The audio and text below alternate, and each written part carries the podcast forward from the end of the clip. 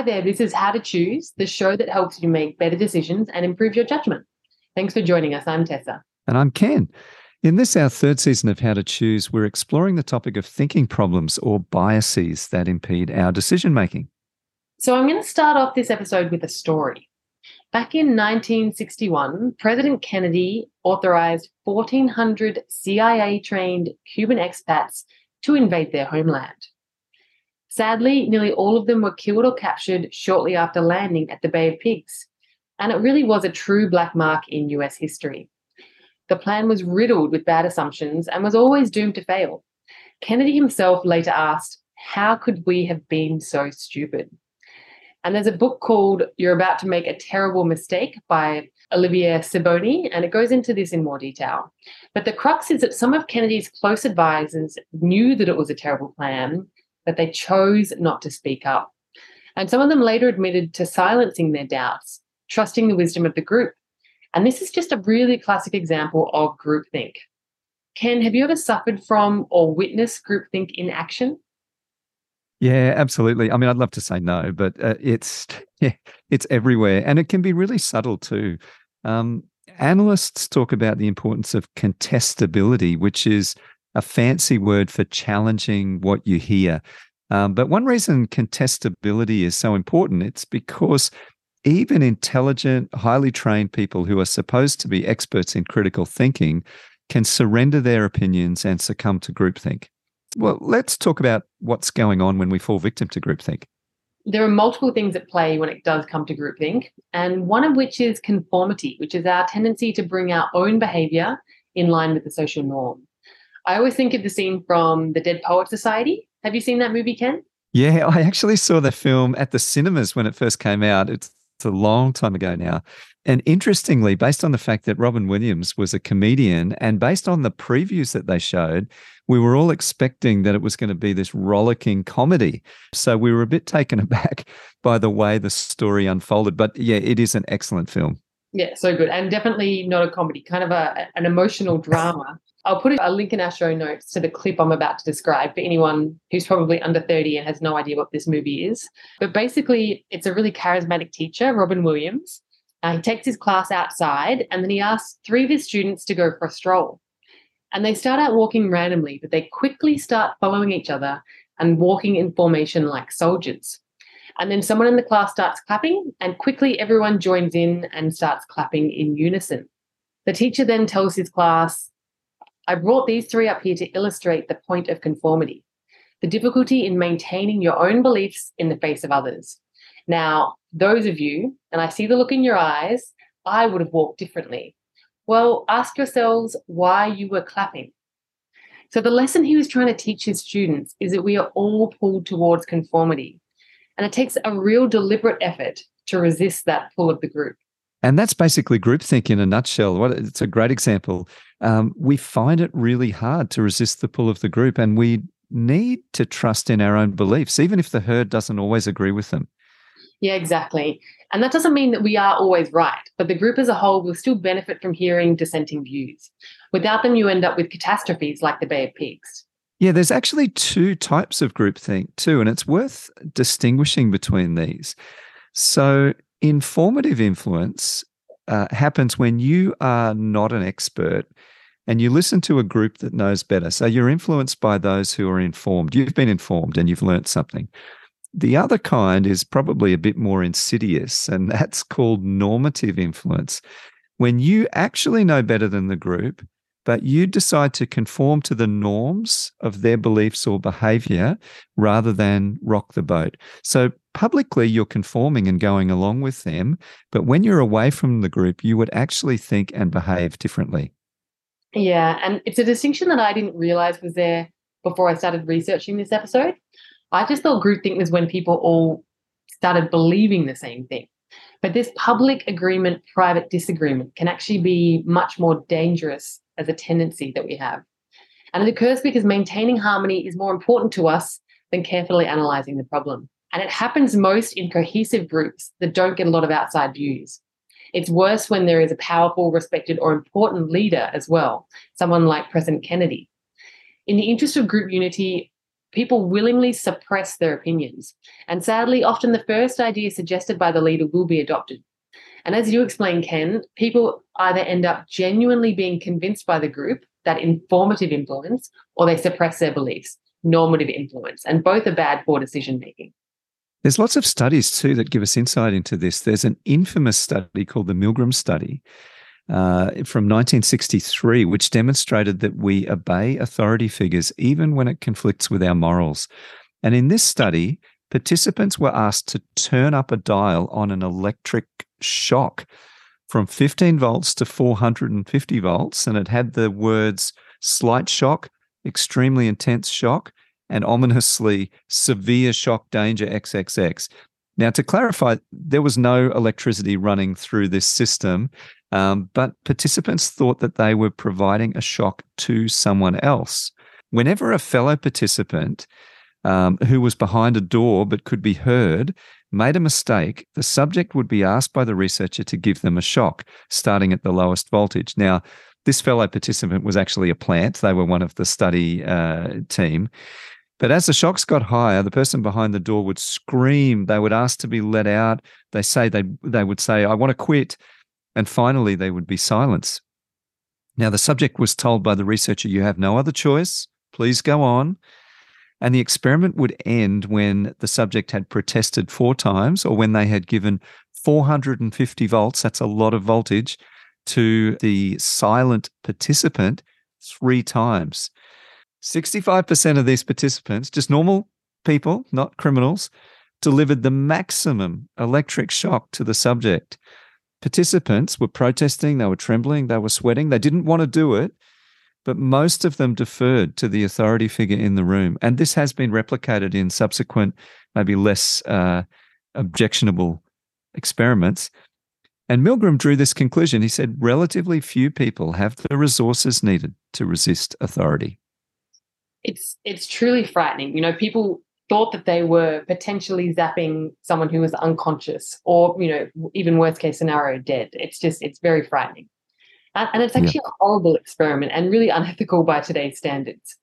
But it does explain some of what is happening when we're in a group situation and someone with authority is saying something that we disagree with.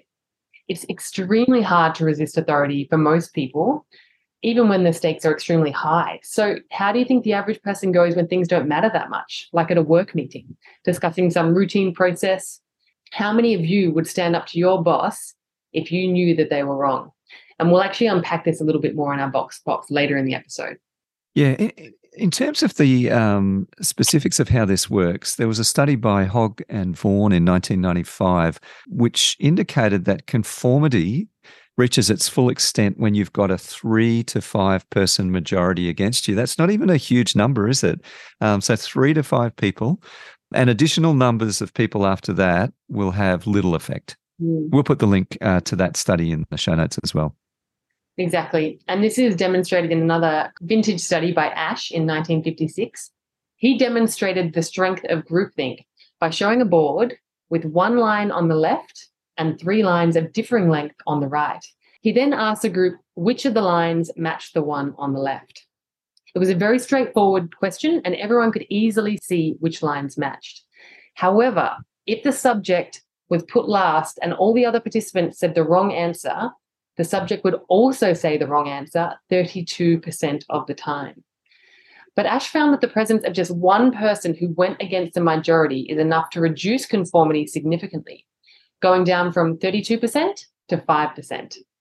Similarly, if the subject was asked to write down their answer rather than speak it, conformity also went down as that social pressure to conform wasn't there.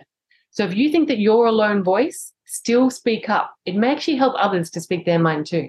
Yes. In fact, there's an, a Chinese proverb, an old Chinese proverb that says, three men make a tiger. Have you heard that one before, Tess? I haven't come across it. Yeah, so the proverb comes from an ancient story of an alleged speech by Pang Kong, a Chinese state official. Pang Kong asked the king whether he would hypothetically believe in one civilian's report that there was a tiger roaming the markets in the capital city, to which the king replied, No, of course not. Pang Kong then said, Well, what if two people reported the same thing? And the king said, Well, you know, I would begin to wonder. Kong then asked, Well, what if three people all claimed to have seen a tiger? The king replied, Well, I would believe it then.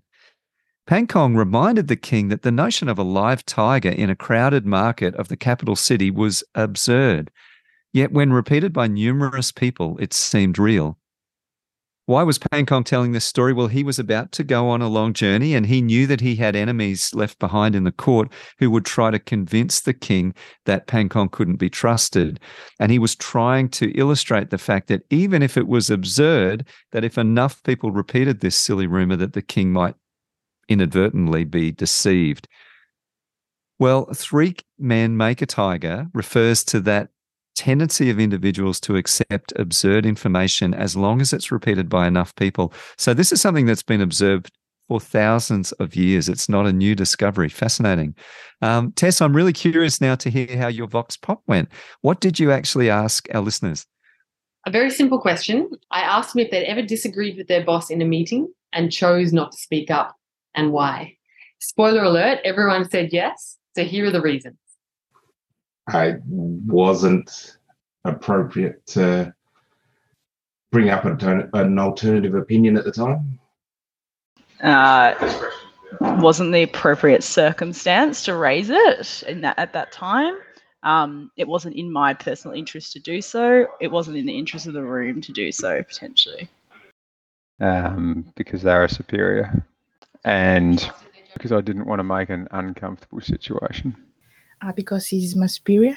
So I kind of find it weird if I if I am against his ideas. Uh, I mean, it's happened multiple times. It'll depend on whether I think I can actually influence the outcome at that point in time, whether there's a more sensitive time to raise it, whether um, it's significant enough to really prosecute, being respectful, whole range of reasons depending on why. Not worth the hassle.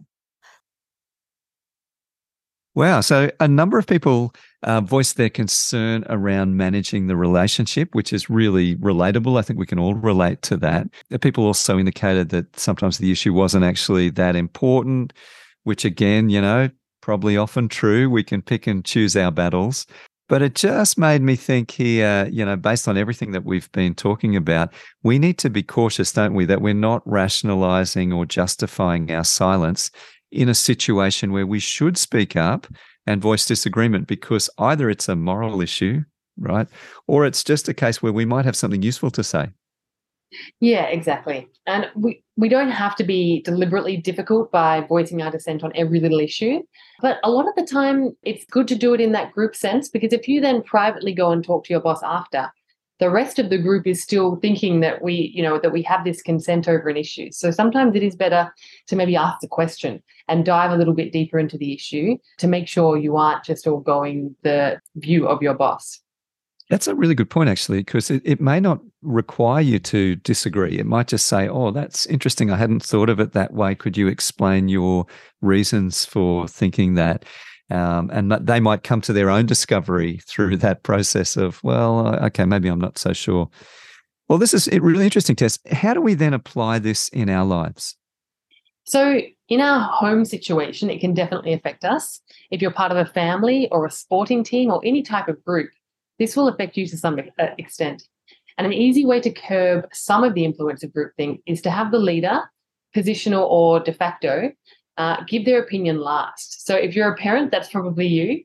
Or if you're part of a club or an organization uh, and you're making a group decision, make sure your leader doesn't say what their view of the situation is until they've heard from everyone else. Yeah, you make a good point there too. That it's not just positional leadership, is it? It's sometimes that de facto leader, and and I think being aware of the amount of influence you have is important. We're not even aware how much we're influencing others. Yeah, in a work setting, the same principle applies. Other ways you can reduce the prevalence of groupthink is to get people to privately write down their ideas before sharing with the group. In teaching, we sometimes do an exercise called Think, Pair, Share, where you think independently on your own, you discuss in pairs, and then you share with the group. Uh, in fact, I'm going to use it this week in a course that I'm, I'm running. It stops the pressure of feeling like you're saying the wrong thing, and it helps introverts in the group to have their voice heard. Yeah, I do this all the time when I'm uh, running professional development. It's just so important to to make sure that people aren't anchored by the rest of the group too. Uh, we, we've talked about that in a previous episode that you're going to get different answers if you get everyone to speak publicly versus get, giving people that private reflection time to voice their opinion without hearing from anyone else. And whatever group you're in, you really do want to encourage diversity as well. Remember at the start of the podcast, we mentioned that homogenous groups insulated from outside opinions were the most susceptible. Uh, this was reinforced with a 2015 McKinsey report on 366 public companies. Uh, and it found that those in the top quartile for ethnic and racial diversity in management were 35% more likely to have financial returns above the industry mean. And those in the top quartile for gender diversity were 15% more likely to have returns above the industry mean. And there's another great article in the Harvard Business Review that looks into this and other research called Why Diverse Teams Are Smarter, which I'll link to in our show notes. So think about how you can diversify your group for significant decisions. If you are really homogenous, uh, maybe you want to invite an outside expert or have someone play the devil's advocate. And th- these are ways that you can actually counter the fact that, you know, we don't always get to control who is part of our groups and who is part of our decisions, but we can do these things to reduce the chance of groupthink happening. Now, Ken, what's your key takeaway from this episode? Well, look, I found this episode has a lot uh, uh, to say to me in terms of my uh, personality type. And I think for me, it's realizing just how important it is to be brave enough to be the dissenting voice in the room.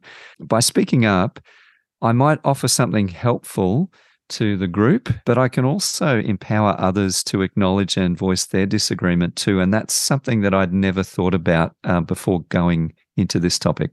For me, it's about allowing that private thinking time or even anonymity for something that's really important or contentious. So give people the opportunity to answer independently so that the uncertain people aren't swayed by the confident. What was your key takeaway, listener? Teach a friend, it will help it stick. And if you've enjoyed this episode, make sure to subscribe to How to Choose and visit us at goodbetterright.com.au, where we've got a lot of different resources that you might find helpful. And if you've got time, drop us a review on your podcast player as well. We'd be very pleased about that, wouldn't we, Tess? We would. It would make our day. And be sure to tune in next week as we have the bittersweet season finale, which will be a great opportunity to refresh your memory about everything you've learned so far and learn a few new things as well.